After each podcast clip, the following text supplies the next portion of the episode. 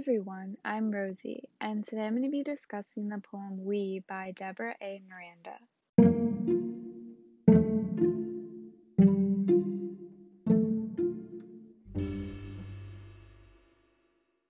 This poem reminds me of the Flint water crisis that took place in Michigan from 2014 to 2019. Citizens of the city were exposed to drinking water contaminating lead and other poisoning bacteria. It took many years of fighting and protest for the citizens to obtain clean drinking water again. I like this poem because it makes me feel empowered to fight for change. The poet encourages that the native people will receive their justice and will not stop fighting for the land that they founded. I feel as though I could somehow help in that movement, even if it doesn't directly affect me. My favorite line is We have studied construction and the art of rising from rubble. And here we are, still not burning this country down, still not setting fire to the Master's house, though you have not seen even one tenth of our grief and our anger. Because the poet subtly notes all the power that the natives hold back. She emphasizes that since they once built the foundation of this land from nothing, they can do it again. That is so powerful to me.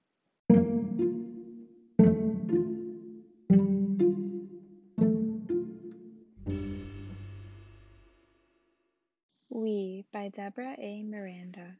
The people you cannot treat as people, whose backs bent over your fields, your kitchens, your cattle, your children. We whose hands harvested the food we planted and cultivated for your mouth, your belly. We whom you beat into plows until we hated the very earth from which we emerged. We whom you buried between the river stones and beneath adobe mud. We whose skeletons, like rebar, held up your mission walls built on stolen land by stolen hands. We know something about foundations. We who have risen from the roots of those footings, whose pain you will not acknowledge even when we shout it in the streets. We, the people, tear down monuments to the men whose hands held the whip that beat enslaved Indian or African, whose blood mixed with stones and dirt to make the mortar of your fortunes, whose skin gleams black and brown, copper and tan, whose skin is olive and white like yours. We know why the foundations rot and crack beneath your children. We whose children have felt those reverberations in the wombs of their mothers. We enter the halls of the Academy and the House and the Senate like drops of rain seeping through your roof from a weeping cloud of justice. Listen, we are telling you why this foundation cannot last. Here we are at Standing Rock, protecting not just our waters, but the water you drink, facing water cannons in below zero weather, rubber bullets like fists, sound cannons shifting the bones in our ears, protecting not just our waters, but the waters your grandchildren will drink. Here we are in Flint, Michigan, hauling jugs of contaminated river water from our taps to press conferences and courts of law demanding would the children of a wealthier, whiter city be forced to drink this poison? And here we are telling you your corporate money will not protect you from a corporation with more money. This city's foundations are not built on democracy, not one nation under God, but a multitude of oppressions beneath your feet. We endure before you, still humming with the power of the sacred, knowing a body drowned in adobe leaves an empty space, knowing how emptiness caves in, we want to live, want to do this work that is our inheritance. We exist here in the danger zone of a nation struggling to emerge. We are midwives, we are doulas, we are grandmothers. We have studied construction and the art of rising from rubble. And here we are, still not burning this country down, still not setting fire to the Master's house, though you have not even seen one tenth of our grief and our anger. You can never extract our bones from the foundation, but reward the weight they've held with homelands and sovereignty. You can never return home those bodies once stolen, but honor the descendants with the means to earn homes and clean water. You can never untell all the lies or fill in the omissions of this history, so make room for us or move aside. We know something about foundations.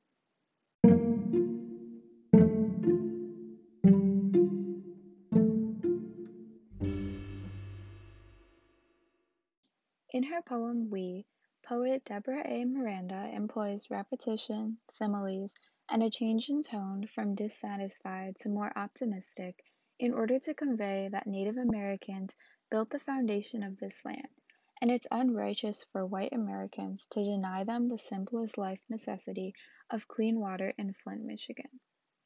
Miranda begins the poem with a very dissatisfied tone when she says, We who have not risen from the roots of those footings, whose pain you will not acknowledge even when we shout it in the streets. She expresses her disappointment with the conditions that natives in Flint, Michigan are enduring and believes that they should be just as entitled to basic human rights as white Americans. She does so by implying that natives have contributed so much to establishing the country's foundation and deserves, if not recognition, at least appreciation. She also includes the repetition of whose backs bent over your fields, your kitchens, your cattle, your children, to emphasize that the natives worked alongside white Americans for their resources and well being, but the natives are still not being treated as people. This also creates a personal connection with her directed audience of white American governors who have families of their own. Miranda then shifts to a more optimistic tone when reassuring you can never untell all the lies or fill in the omissions of this history, so make room for us or move aside. She feels powerful enough to not be overthrown by white governors dictating whether or not her community deserves access to clean drinking water. Confident of the power that the natives still hold, she believes that they will get the fair treatment that they deserve, one way or another.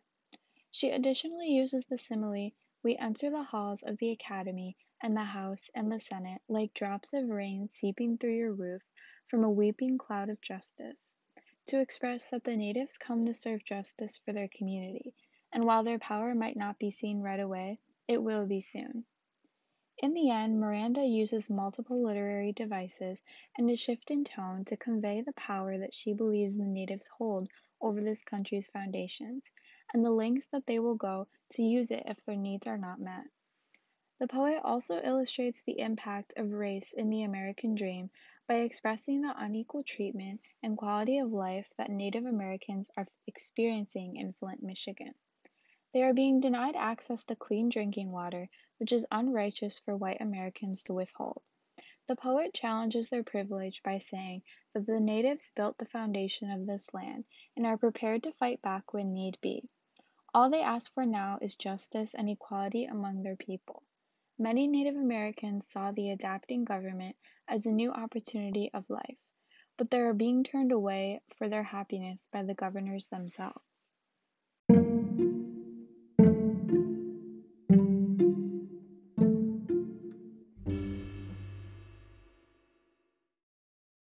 How do you feel about this powerful poem? Let me know next time, and thanks for listening.